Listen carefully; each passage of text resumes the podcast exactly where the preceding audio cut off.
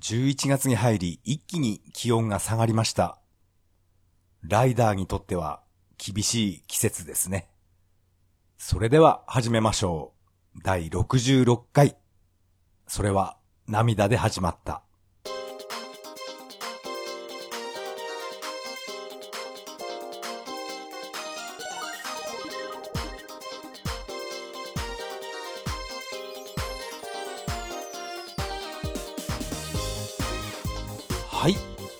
改めましてこんばんは。タカと言います。よろしくお願いします。いやー、本当に一気に寒くなりましたね。えー私はバイク通勤してるんですけど、ちょっと指先が、えー冷たくなって会社に到着しています。まあね、まだ11月でこんなこと言ってるんじゃ、もう12月、1月になったら、もうとんでもないことになりますね。まあ雪が降って路面が凍結しない限りは、えーできるだけ私はバイクで出勤したいと思います。本当にね、私は、バイクの運転好きなんですよね。先月行われた東京モーターショー、えー2019ですね。あれの YouTube ばかり私は見ていました。あの、ホンダの、えーと、ハンター株、通称ハンター株ですね。CT125。あのバイク、えー、いいですね。なんかネット上では大好評でしたね。コンセプトモデルじゃなくて、もう一日も早くあのバイクを発売してほしいっていう、そういう意見をいっぱいネット上で見ました。私も、そうですね、あのバイクぜひ欲しいですね。ホンダの株ですから、もう燃費とか、あと、丈夫さと言いますか。とにかく壊れないんですね。ホンダのバイクっていうのは。あのハンター株、発売してくれないかななんて、え思っています。発売するとしたらおそらく45万円とか50万、そのぐらいじゃないですかね。かなりもう豪華な装備でしたので、うん、50万は、えー個人的に覚悟してます。まあちょっとだけバイクの話しますか。久々に。私が以前騒いでいたホンダのゴールドウィング。あのー超大型バイクですね。1800cc のバイク。あれを、まあ、あれは、えっ、と、乗り出し400万ぐらいかなあれをドカーンと買うよりも、こういった 125cc の、えー原付2種ですね。こういったバイクを買って、そして自分なりにカスタムして、カスタムした方が、やっぱり楽しいんですかね。ああいった豪華な大型バイクも欲しいんですけど、ぱりね、400万のバイクを買うなら、うん、50万のハンター株、こっちを買った方が、なんか楽しいかなっていう、そんな気がしています。まあ、以前も話した YouTube の話ですね。あの、ボロボロの錆だらけの、に、ん、2万円、2万円とか5万円で買ってきたのかな？あの軽トラ。あの軽トラックを、えー DIY っていうんですか？自分で、えーキャンピングカーに、えー改造してしまうっていう、あの YouTube を見て、すごいなんか楽しそうだなって感じたんですね。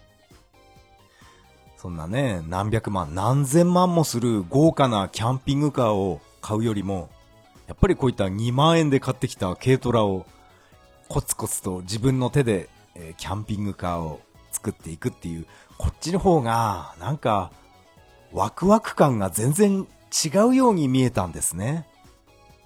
そういったわけで今私は、あの、ゴールドウィングを買うよりも、新しく出るであろう、このハンター株。この株を、なんか、これを、これを欲しいなっていう、ね、そんな、え浮気しています。もう、やっぱりね、すぐ浮気してしまうんですよね。ハンター株、えーぜひ、えー発売実現してほしいです。えー、今回の本編はですね、えー、何のゲームの話しようかなってちょっと考えていたんですけど、えっとですね、せっかく発売日に買ったのに、あまりプレイをしていないリングフィットアドベンチャーについて、えー、ちょっとお話ししたいと思います。うん、せっかく買ったんだけどな。えー、それでは、えー、本編の方よろしくお願いします。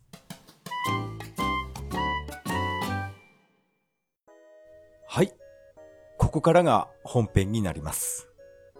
今回はですね、えー、リングフィットアドベンチャーのことをちょっと話そうと思います。これですね、私は発売日に買いました。リングフィットアドベンチャー。そして、えー、面白くプレイしていたんですが、やっぱりね、なんというか、この、アドベンチャー要素が、個人的に、これ、いらないよなって ちょっと思ってるんですね。Wii Fit みたいに、えー、今日はちょっと腕力鍛えようかなと思って、えー、腕立て伏せだけ、えー、集中してやったり、そういう遊び方ができるんですね、Wii Fit は。ですけど、このリングフィットアドベンチャーっていうのは、まあこのアドベンチャーゲームのように前に進んでいって、そして、えー、敵が出てきたら、この腕立てとか腹筋運動をやって、えー、敵に攻撃、ダメージを与えるっていう、そういう変わったアドベンチャーゲームなんですね。ですから、えー、今日はこの足を脚力を鍛えたいなと思っても、でもこのリングフィットアドベンチャーはそういった、なんていうかな、ここを集中的に鍛えたいとか、そういう遊び方ができないんですね。その運動の種類を選んで敵に攻撃をすれば、まあいいことなんですけど、なんかね、このアドベンチャー要素が、まあ私個人としては、なんかなんか邪魔って言うとなんですけどね。なんかこれ、えー、必要なかったんですよね。今日は、えー、上腕二頭筋を鍛えるとか、今日は腹筋を中心にやりたいとか、そういう、えー、使い方をしたかったんですね。この敵キャラが出てきて、えー、今日はお腹痛いから腹筋やりたくないんだけど、えー、敵にダメージを与え与えないといけないから腹筋運動を無理してやるっていう、そういうプレイ方法になってしまうんですね。ですから、なんか、毎日やらなくなってしまいました。このリングフィットアドベンチャー。3日に1回くらいですね。えー、ちょっとだけ、ニンテンドースイッチでやります。どちらかというと、私は、うん、Wii Fit の方が、あっちの方がシンプルで、やりやすかったんですよね。まあ Wii Fit はどうしても続けたいので、えー、前回のこの断捨離はし、しませんでした。あ、断捨離といえば、そうですね。あのー、前回、断捨離の時に、PC エンジンの存在を完全に忘れていまして、これはちょっとクレクローゼットじゃない場所に、えー、しまっておいたんですね。なんて言うんですか、これは。えー、スイーツじゃなくて？ね、なんて言うんだ？スツールって言うんですか？この収納する箱のことは。えー、なんでこう変な、変な呼び方なんですかね？スツール。なんだ、どこの言葉なのかな？そこにですね、えー、PC エンジンとソフト全部、えー、しまっておいたんですね。ですから、クローゼットじゃなかったので全く、えー、わかりませんでした。気づかなかったですね、PC エンジン。でも、PC エンジンは、まあ場所も取らないですし、もう、なんていうかな、PC エンジン本体っていうのは、食パンより小さいですよね。例えば。あと、あのゲームソフトはカードなので、まあ、テレホンカード、このぐらいのサイズですから、この収納の箱にすっぽりと入ってしまうんですね。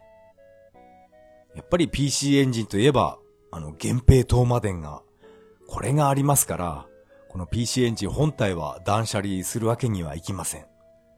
私は本当に源平東馬店大好きなので。あと、なんだろうな、サラマンダとか、結構お気に入りがありますね。ミスターヘリの大冒険とか、結構面白いソフト揃ってます。まあ以前も話しましたけど、源平東馬伝は、もうアーケード版も PC エンジン版も、もう余裕でクリアできるんですけど、えー、PC エンジン版の妖怪道中記。このゲームに限っては、アーケードも、この PC エンジンも、えー、全然エンディングまで行った試しがありません。このゲーム本当に難しいですよね。でも、この、この妖怪道中記、世界観と言いますか、まあ、世界観も含めて、もう、キャラクターもですね、全部含めてなんか面白いんですよね。これも、えー、源平と同じ年かな ?1986 年のゲームかな？源平が86年なので、妖怪道中記は、同じかな ?87 とかその辺かもしれませんけど、なんか同じ、まあ当時私が行ってた駄菓子屋、あそこにやっぱり並んで置いてあったんですね。源平東馬伝と、え妖怪道中記。その隣にですね、えー、ザインドスリーナっていうゲームあったんですよね。あれがなんか、その名前が変わった名前なので覚えてます。なんか横アクションゲームだったかな。私は2、3回しかプレイ経験がないですけど、名前が、この響きがなんか変わってるなっていう感じで、えー、今でも、えー、記憶に残っています。ザインドスリーナ。メーカーすらどこか知らないですけど、ナムコなのかな？ちょっとわかんないですね。まあ、まあいいですか？今回は PC エンジンの話は。まあ PC エンジン、えー、アフターバーナーとか、アウトラン、スペハリ、ファンタジーゾーン、獣王記、セガ系のソフトは PC エンジン版も大体揃ってますね。パワードリフト以外は、うん、揃ってるかな。うん、PC エンジンは、えー、コンパクトなので断捨離はしません。それでですね、えー、話は戻って、リングフィットアドベンチャー。これね、せっかく買ったんですよね 3日に1回ぐらいしかやってなくて、なんかちょっと、ちょっと自分でも、うーん、予想外でしたね。こんなに熱が冷めてしまうなんて。でも、まあ、つまらないわけじゃないんですね。これはかなり筋トレ、うん、トレーニング機器としてはかなり優秀だと思います。このリングコントローラーを縮めたり、引っ張って伸ばしたり、よくこんな力加減を認識するなって、えー、驚いてます。このジョイコンのジョイコンがどういう仕組みになってるかわからないですけど、ほんのちょっとの力加減もしっかりと感知してくれるんですね。やっぱり、うん、スイッチってすごいですね。まあでもせっかくこのリングフィットアドベンチャーを買ったので、まあ以前も、まあ前回の配信で、えー、話したと思いますけど、リングフィットアドベンチャーを、このプレイ動画を YouTube にアップするっていう、えー この計画がですね、えー、浮上したので、なんとか、なんとか前向きに検討しています。これどう、どうすればいいのかな、あの、検索すると、なんか女の人が、やっぱり、たくさんの人がアップしてますね。このリングフィットアドベンチャー。なんかね、やたら、この肌の露出が多い服を着て、なんか胸元を強調しながら、このリングフィットアドベンチャーやってる YouTuber の人いましたね。これはもう完全に、えー、釣りと言いますか。もう男性ファン獲得に、獲得に向けて、うん、ああやって、もう胸元を強調してるのかななんて、えー、個人的に思いました。もし、自分も、ああやってね、プレイ動画配信するときは、どういう服装すればいいのかなって、うん、なんかね、考えちゃいますね。私が部屋で WeFit とか、このリングフィットやるときは、えー、しょうもない部屋着を着てますけどね。動きやすい部屋着ですね。これドンキホーテで買ったかな？この、スウェットというか、昔で言うジャージってやつですね。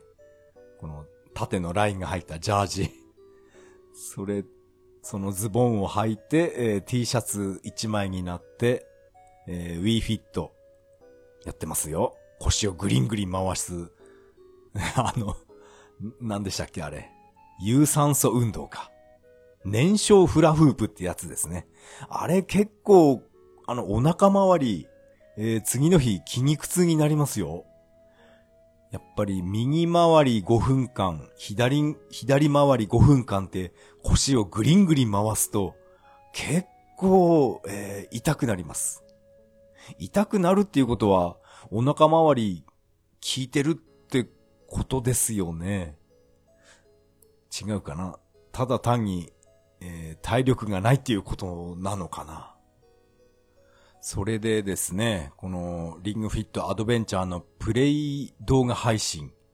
このやたらと、えー、女性の人が多いんですね。そればっかり、えー、見ていまして、この配信する上で何か参考になればいいなと思って、えー、たくさん見てみました。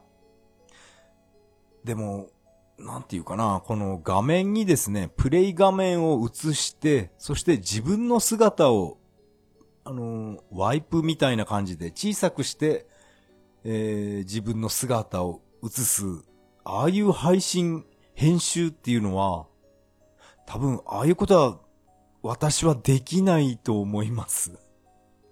自分でやる場合はですね、そういう特殊な編集とかは全然や、経験がなく、わからないので、どう、どうしようかな。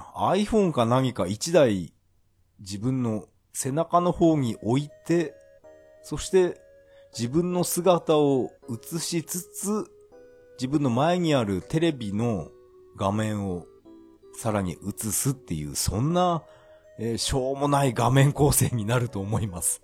そうすれば、あの、後ろ姿は映っても顔は映らないと思うので、そんなことになりそうですね。しょうもない画面ですね。まあこれは、まあ誰も見ないと思うんで、まあいいでしょう。おそらく、この アップされた動画を見るっていうのは、まあ私だけだと思うんで、自己満足ですね。たくさんのゲーム関係の、えー、YouTube、えー、見ましたけど、本当になんかね、個人が作ったのって思えないぐらい、なんか丁寧に作ってますよね。この字幕スーパーを入れたり、ちょっと交換音を入れてみたりとか、アイキャッチなんかも入れて、本当になんかね、テレビ番組制作してるプロが、えー、作ったんじゃないかっていう、もう、本当ものすごい丁寧な作りの YouTube 動画、たくさんありました。えー、すごいですよね。ああいう、ああいうのできちゃうっていうのは。このリングフィットアドベンチャーのプレイ動画、えー、今年年内に配信できる、できるといいなって、えー、思っています、えー、かなり短いと思いますけど、今回のゲームの話は以上になります。ありがとうございました。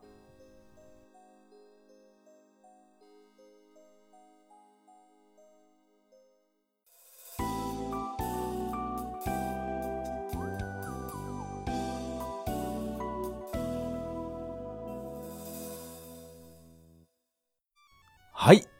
エンディングです。エンディング曲はメガドライブ版ソーサリアンから Beautiful Day になります。第66回目の配信、いかがだったでしょうか？今回はですね、Wii Fit とリングフィットアドベンチャーの話を中心にお話ししてみました。うん、やっぱり私はですね、Wii Fit あれが、なんかシンプルで非常に遊びやすいんですね。でも、リングフィットアドベンチャー、えー、まだまだ、まだまだ先は続くので、えー、プレイしますよ。まだレベルもそんなに上がってないんですよね。レベル、レベル4とか5ぐらいですね。全然ステージも進んでいません。確かステージ1かな？?1 のボスが倒せなくて、なんか振り出しに戻ってるんですね。一生懸命腹筋ガードってやってるんですけど、それでもガードしきれずに、えー、ダメージを受けてやられてしまいます。えー、まだまだ腹筋が足りませんね。えー、ここでメッセージを紹介したいと思います。えネオさん、えメッセージありがとうございます。レトロゲーマータカをフォローといただきました。えー、ネオさん、ありがとうございます。えー、これはですね、私の YouTube のチャン、チャンネルと言いますか、まあ、アカウントって言うんですか。私が持ってる、えー、メガドラ、あ違うな、メガ CD とか、サターンのソフトですね。それを、えー、ただただアップロードしただけのチャンネルです。こんなね、つまらない、えー、私のチャンネルをですね、フォローしてくれて、えー、ありがとうございます。これ久しぶりに自分のこの、なんですか、チャンネルのトップページ見ましたら、えっ、と、登録者数50人ってなってるんですね。いや、いつの間にこんなに増えたんだろうって思いました。私は、えっとですね、何年前だろう ?3 年ぐらい前に、えー、このアカウントで、えー、SG1000 とか Mark3 のこのプレイ、プレイ動画と言いますか、タイトル画面とか、その音楽をアップロードして、ただの思い出置き場みたいな感じで3年ぐらい前からやっていたんですね。これがですね、えー、気がついたら50人もえ登録、登録者数が、え増えてました。えー、ありがとうございます。こんなね、登録して何も楽しくないと思うんですけどね。セガの、えー、ソフトばっかりですよ。まあ全部じゃないですけど、ほとんどセガのゲームタイトルですね。しかも昔のです。SG1000 なんてもう昭和のゲームですからね。私が子供の頃やってたゲームを、それをただ、何の編集もなく垂れ流ししてるだけの、えー、チャンネルなんですけど。いやー、50人。いやー、ありがとうございます。ネオさんも登録、えー、した、していただいてありがとうございました。なんとかね、年内に、年内にできるかなリングフィットアドベンチャー。もしくは Wii Fit ですね。そういったゲームのプレイ動画を、うん、アップできたらいいんですけどね。なんかやりたいこといっぱいあるんですよね。この、ポッドキャストにしても、えー、今年は、えー、誰かとコラボするなんてことを言っておきながら、何一つ、えー、できていませんから、年内このゲームプレイ動画配信っていうのは、言わない方がいいのかな？無理か？どうだろうな？まあ、えー、前向きにやりたいと思います。えー、ネオさん、メッセージありがとうございました。えー、次はですね、マハリトさん、えー、メッセージありがとうございました。ゲームの断捨離拝聴中。自分も結婚を機に衣装ケース5箱分ぐらいのゲームを断捨離したことがあります。自分の場合、あの時、手放さなければよかったと未だに後悔してたりします。子供や親戚の子などが小学生になって自分の昔ハマったゲームに興味を持ってくれたりして一緒に遊ぶ時が至福の時間です。あの時断捨離してなかったらもっといっぱいあったのにと思うことがしばしばあります。今ならレトロフリークとか、まだ出てないですが、ポリメガとかの互換ハードでソフトの片付けができるかもしれませんね。えー、この辺は、この辺の話題はちょっとセンシティブなので割愛。といただきました。えー、マハリトさん、ありがとうございます。えー、マハリトさんも、えー、衣装ケース5箱分ぐらいのゲームを、えー、結婚を機に断捨離したことがあるということですね。でも、この断捨離を未だに後悔しているということで、うん、ここはですね、私は、なんとも言えませんね。うん、やっぱり手放さない方が、良かったのかな、うん、うん、ちょっとまた色々 考え込んでしまいますね。それと、このレトロフリークとか、ポリメガの話ですけど、これっていうのは、やっぱり、えっと、グレーゾーンなんでしょうかね。なんか人によっては、こういったレトロフリークとか、自分が持ってるゲームソフトをインストールして保管することは、なんていうかな、法律上っていうか、何の問題もないよっていう話も、えー、聞いたことがあります。えー、どうなんでしょうやっぱり、やっぱりまずいのかな？えー、断捨離について、えー、マハリトさんは、なんか今でも、えー、悔いが残ると言いますか、後悔してるっていう、えー、メッセージをいただいたんですけど、私自身の気持ちはですね、えー、今回の断捨離、あ、前回ですね。あの断捨離は、もう今のところ、これといってダメージがないですね、やっぱり。えー、やっぱり思い入れが本当に少ないソフトたちだったんですね。前回の断捨離は。一度も立ち上げてないゲームが本当に多かったので、うーん、手放して、もうかなり経ってますけど、これといって、うーん、これといってダメージは、えー、見当たらないですね。クレ、クローゼットがスッキリしたので、うん、逆に喜んでます。まあでも、どうしても再びやりたくなったら、多分またね、中古屋さんに行って買い戻すと思います。おそらくね、買い戻すときあるかな高橋 Q ちゃんとか。やっぱり Q ちゃんやりたいと思って、えー、買ってくるかもしれないですね。その時はまた、えー、ポッドキャストで、えー、ネタにしたいと思います。えー、マハリトさん、メッセージありがとうございました。えー、次のメッセージがですね、えー、もちおデラックスさん。噛んじゃいましたね。えー、もちお DX さん。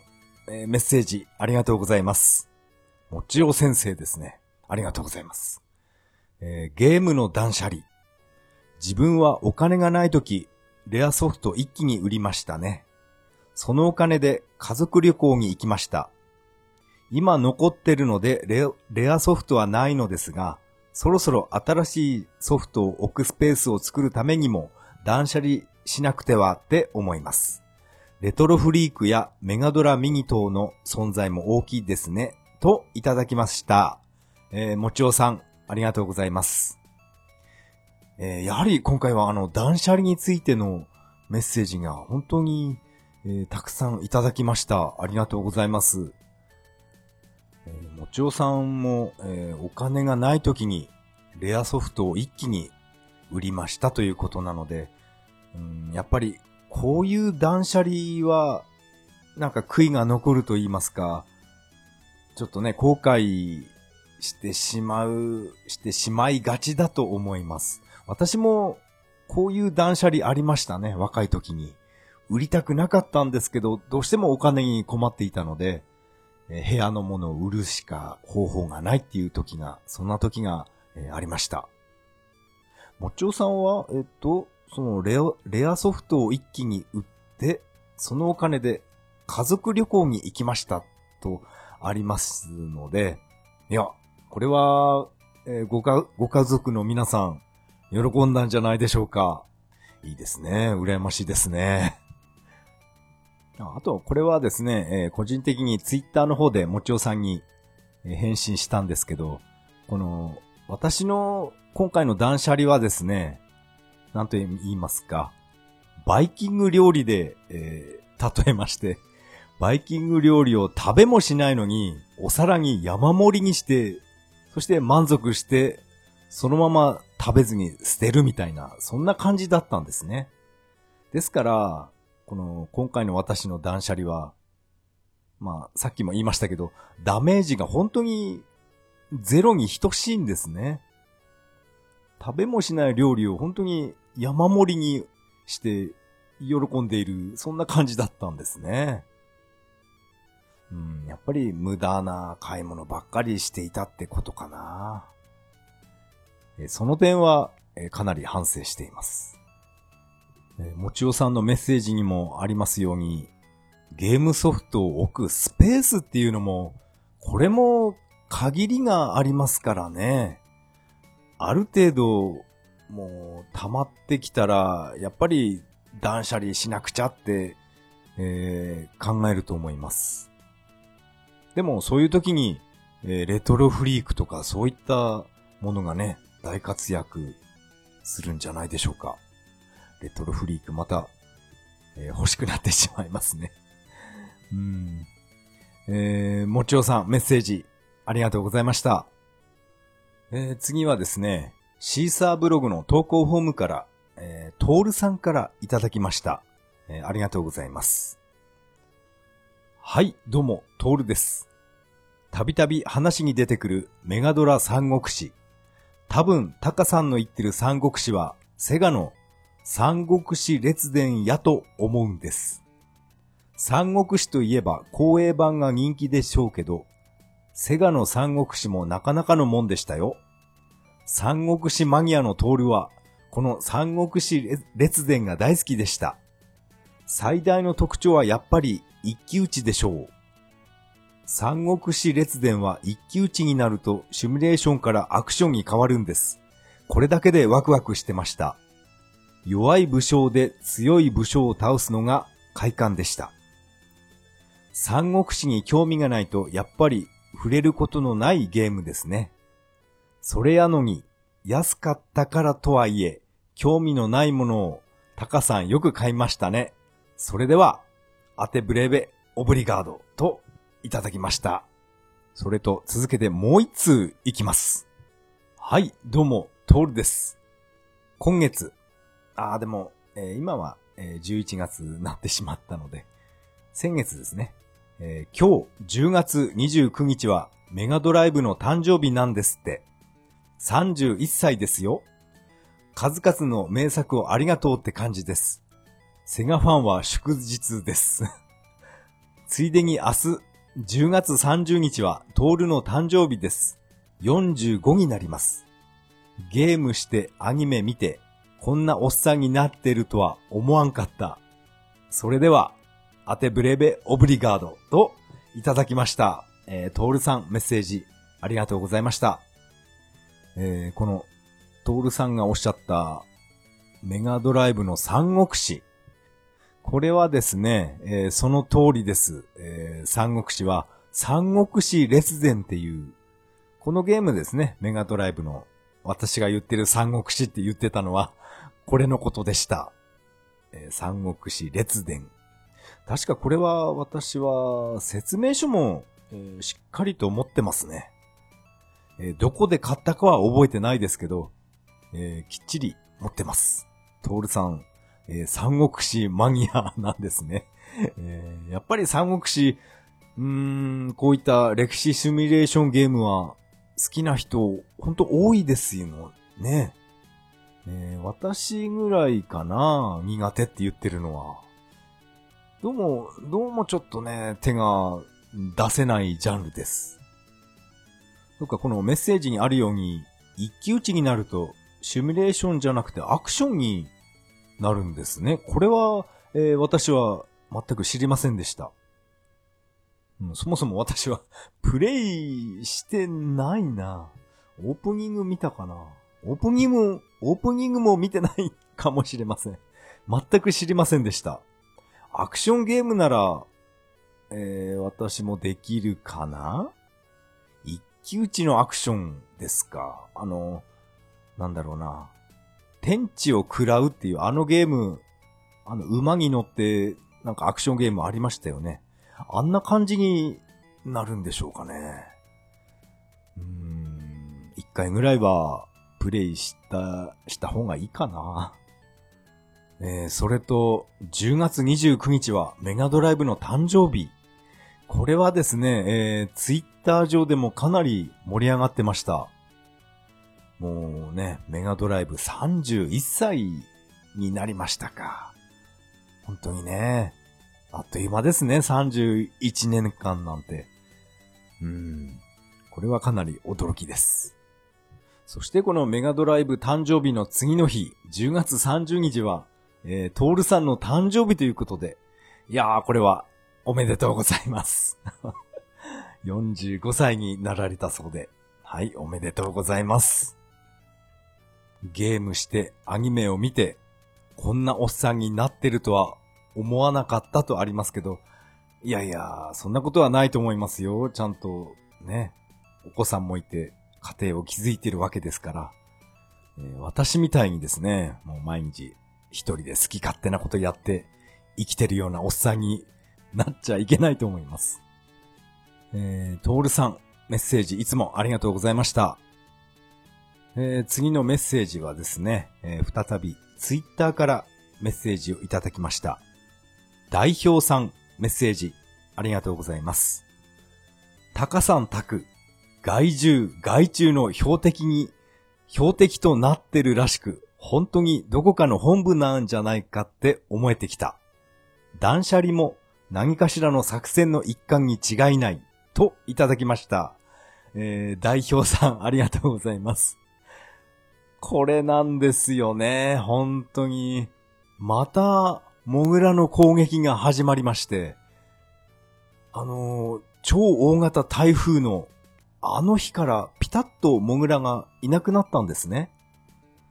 あの、台風の大雨が過ぎ去った後、この私の家の庭にですね、大きなモグラの穴が剥き出しになっていたので、あの大雨で、こっから水がドバーって入っていったんだなっていう、私はそう思ってました。ですから、あんな悪さしていたモグラ、きっと、溺死したんだなって、ちょっとね、ちょっと気の毒だなって思っていたんですね。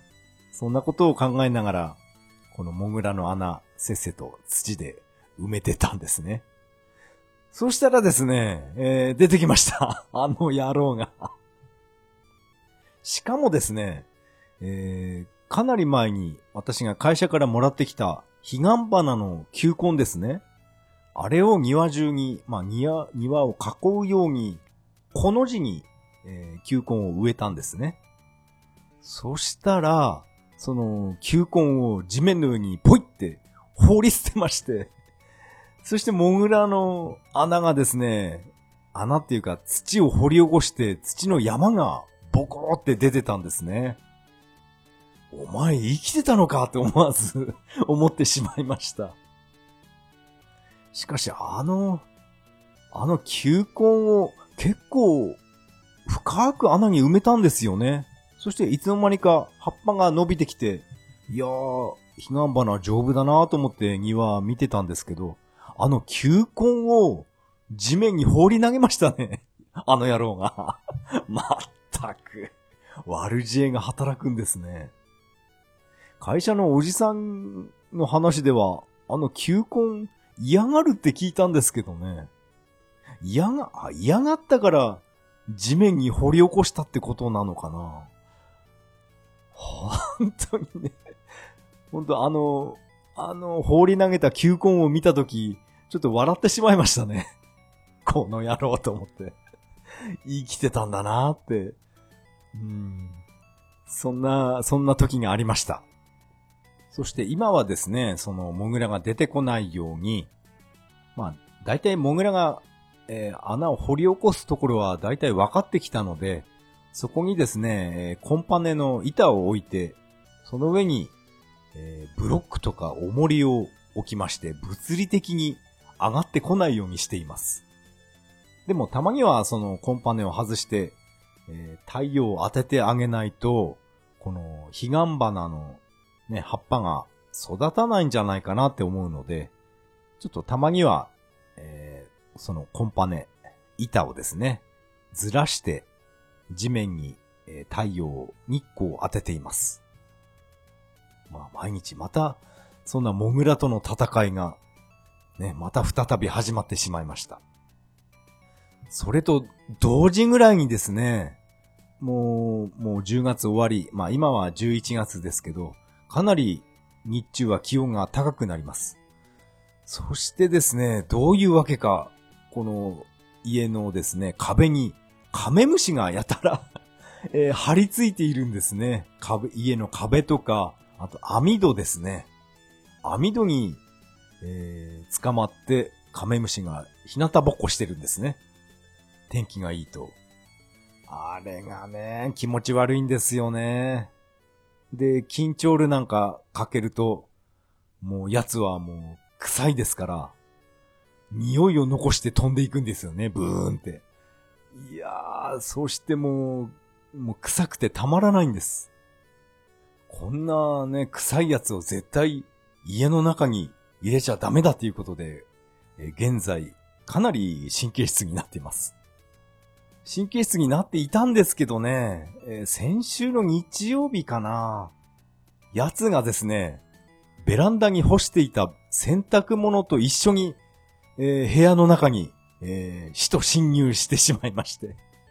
あの野郎がついに家の中に入ってしまって、いやー、部屋中臭かったです。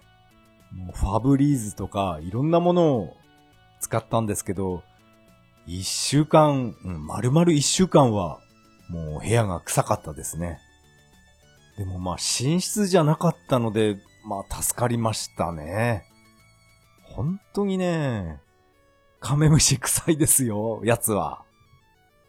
何が何でもこんな臭いやつを、えー、セントラルドグマに入れてはいけないということで めちゃくちゃ、めちゃくちゃ警戒してます。警戒していたんですけど、またですね、あの野郎は本当にね、ん、頭、頭がいいっていうか、私がね、盲点だったのかな。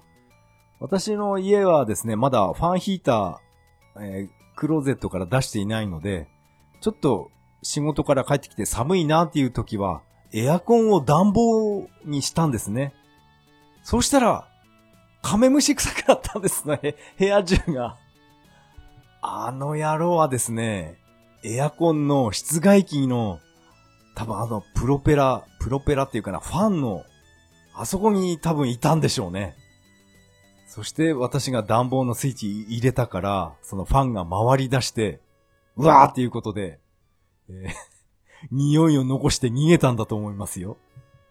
そしたらもう、エアコンからですね、臭い匂いばっかり部屋中に充満してしまって、えー、とんでもないことを、とんでもない事件がありました。いやー、本当にね、ね、私の家が、今、もうカメムシの猛攻撃を受けています。まさかね、エアコンの、あそこにいるとは思わなかったですね。これは、私は今まで経験がありませんでした。あの、エアコンの室外機の近くにあるあれは、ドレンホースですか？余計な水分を出すホースありますよね。あそこから虫が入らないように、ゴキブリとかが入らないように、ちゃんとキャップをしてあるんですね。あれはホームセンターでそういったものをちゃんと売ってます。ドレンホースキャップっていう、そんな名前だったかな。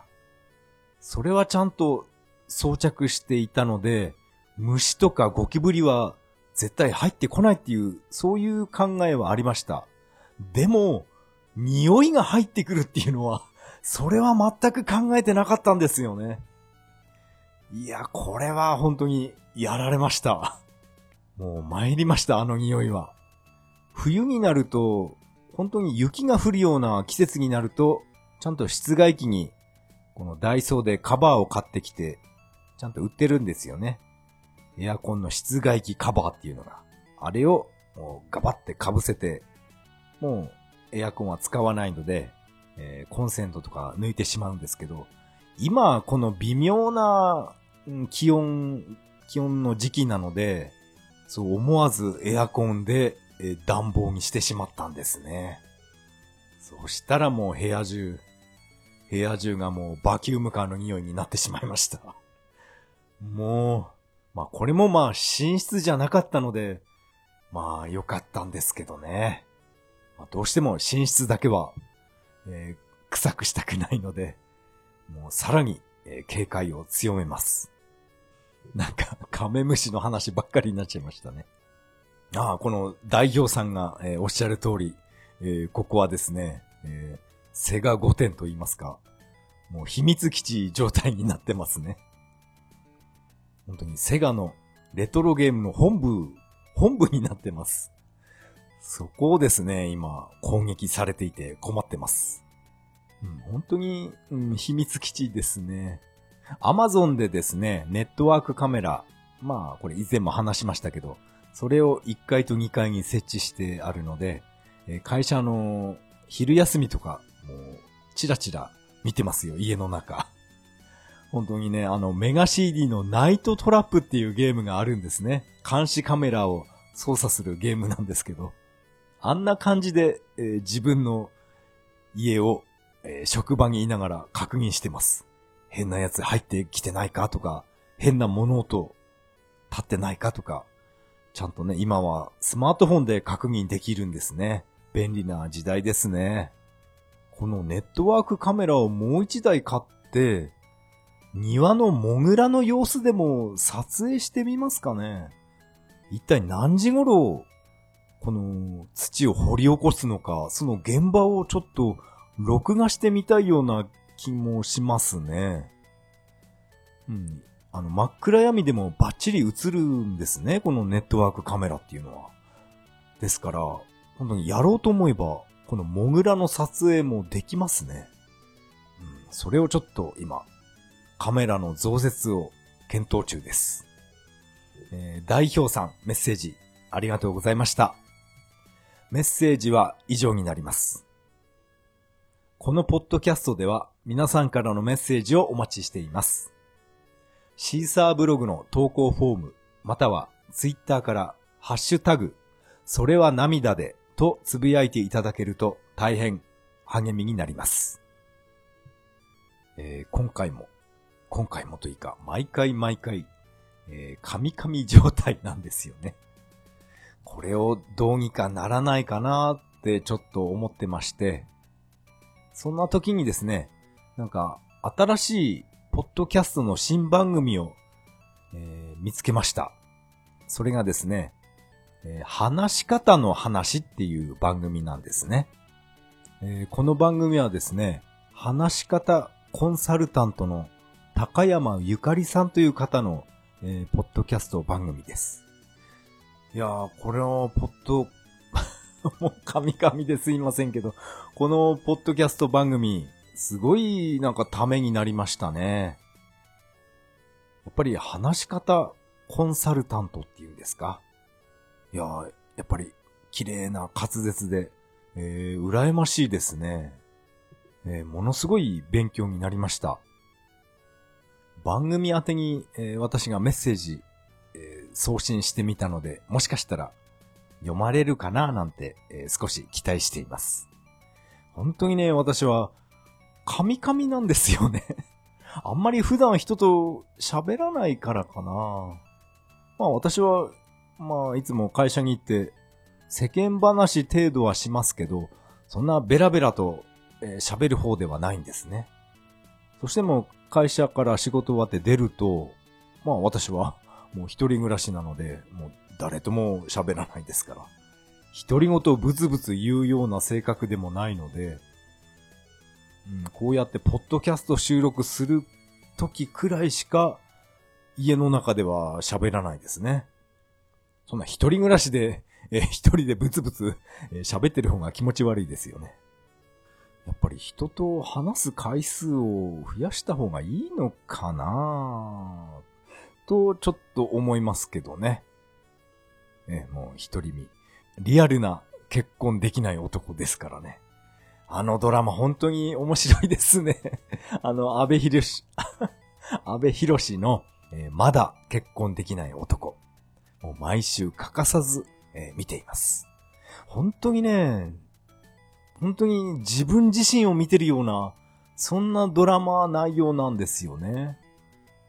一人で花火大会に行って金魚すくいやって、その金魚大切に、えー、安倍博士も飼ってるんですよね。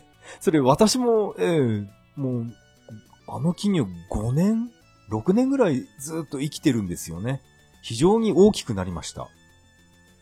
うん。ちゃんとね、水槽の水取り替えてあげたり、ずっと私は一人で、えー、世話してます。そしたらドラマでもやっぱり、この安倍ちゃんが、あのー、ネットワークカメラで部屋の中覗いてましたね。あれ、あれね、私が Amazon で買ったやつ、っていうか、ネットワークカメラっていうのはみんな、あの形が多いのかな？あの、ゆ、白い雪だるまみたいな、あんな形なんですね。あれがドラマで出てきて、あああ、俺と一緒だって 思わず、思わず笑っちゃいました。やっぱりあれ便利ですよね。ネットワークカメラ。ドラマに出てくる稲森泉。いやー、綺麗ですね。うん、ああいう人、私はタイプですよ。まあ、どうでもいい、どうでもいいことですね、そんなことは。まあ、毎度毎度同じこと言ってますけど、本当に、あの、時間が経つのが早く感じています。毎日仕事から帰ってきて、えー、手話の、ちょっとね、予習とかしてみたり、あと、ね、ゼルダの伝説もちょっとずつやったり、そして Wii Fit、リングフィットアドベンチャーをやったり、そしてまたこうやってたまには、ポッドキャストの、収録も、したりですね。本当に時間が足りないんですね。足りないというか、あっという間に過ぎていきます。もう気づけばもう11月ですから、11月はですね、もう今月は、そうですね、イベントとしたら、えー、ボジョレ・ヌーボー。まあ、カウントダウン、パーティーとかは私は行きませんけど、まあ、えー、スーパーで小さい安いのを毎年買ってきて、一人で部屋で静かに飲んでます。ボジョレ・ヌーボーでしょ？そうですね。あとはイベントというか、えー、12月はクリスマスですよね。私は毎年クリスマスケーキホールで買います。7号のホールのケーキを買って、それを2日間ぐらいで、えー、一人で、えー、食べちゃいますね。食いしん坊なんで。えー、クリスマスは一人でケーキ入刀してます。く、暗いですね。そしてもう年が明けたら、また1月10日は福男選びが待ってますから、足の筋肉、鍛え直しておかないとダメですね。ああ、そっか。以前、ツイッターでもつぶやいたんですけど、足がパンパンに腫れて病院に行ったんですね。なんだこれはっていうことで、痛風じゃないかっていうことで急いで仕事を辞めて会社、あ、仕事を辞めてじゃない。会社を休んで、えー、病院へ行きました。病院に行く前にですね、痛風についてちょっと調べたんですね。そしたら、なんかね、イワシ缶とか、そういうものを食べてると、なんだっけな、プリン体がどうのこうのって、えー、ネットの記事で書いてあったんですね。とにかく魚をいっぱい食べる人が痛風になりやすいみたいなこと書いてあったんですね。それを読んだときに、ああ、ダメだと思いましたね。私は、あの、髪の毛が、髪の毛が増えるっていうことで、イワシ感ばっかり、えー、食べていたんですね。だからこんな足が膨れ上がって、えー、痛風になったんだなってものすごいショックを受けてました。そして病院に行って、一応、かゆみもあるっていうことで、水虫の検査なんかもやってもらったんですね。そしたら結局は水虫ではなくて、なんていうかな、足にちょっと皮がむけて傷があったので、その傷口からばい菌が入って、それで足がパンパンに腫れ上がっただけですみたいな、そんな診断でしたね。めちゃくちゃ腫れ上がって、そして痒かったんですね。ちょっと血が出るぐらい自分で、えー、ガリガリかき、かきむしってしまって、うん、非常に辛かったんですね。あと、ちょっと、このね、腫れ上がった足が、ちょっとだけ、軽度の外反母趾ですねって、え言われましたね。まあ、レントゲンも一応取ってもらったんですけど、ちょっと親指が内側にグイって曲がってきてるんですね。ですから、これは、私は、まあ、ジョギングとか好きなので、そういったジョギングシューズがちょっと合ってないんじゃないですかって、そういうこともちょっと注意されました。確かにね、片足だけ親指が内側に入ってるんですよね。こういうの、手術とかなしで本当に治るんですかね一応これも、えっ、と、薬局で外反母趾を矯正する、なんかね、シリコンみたいなのを売ってるんですね。足の指にガバってはめて、この指の、指を広げるっていう、そんな変なものを売ってるんですね。私は初めて知りましたけど。それをしながら、え寝るようにしていますけど、でも、えー治りませんよ、これは。軽度の外反母趾なので、あれですかね、治らなかったら、外科手術とかするのかなってちょっと今ビクビクしています。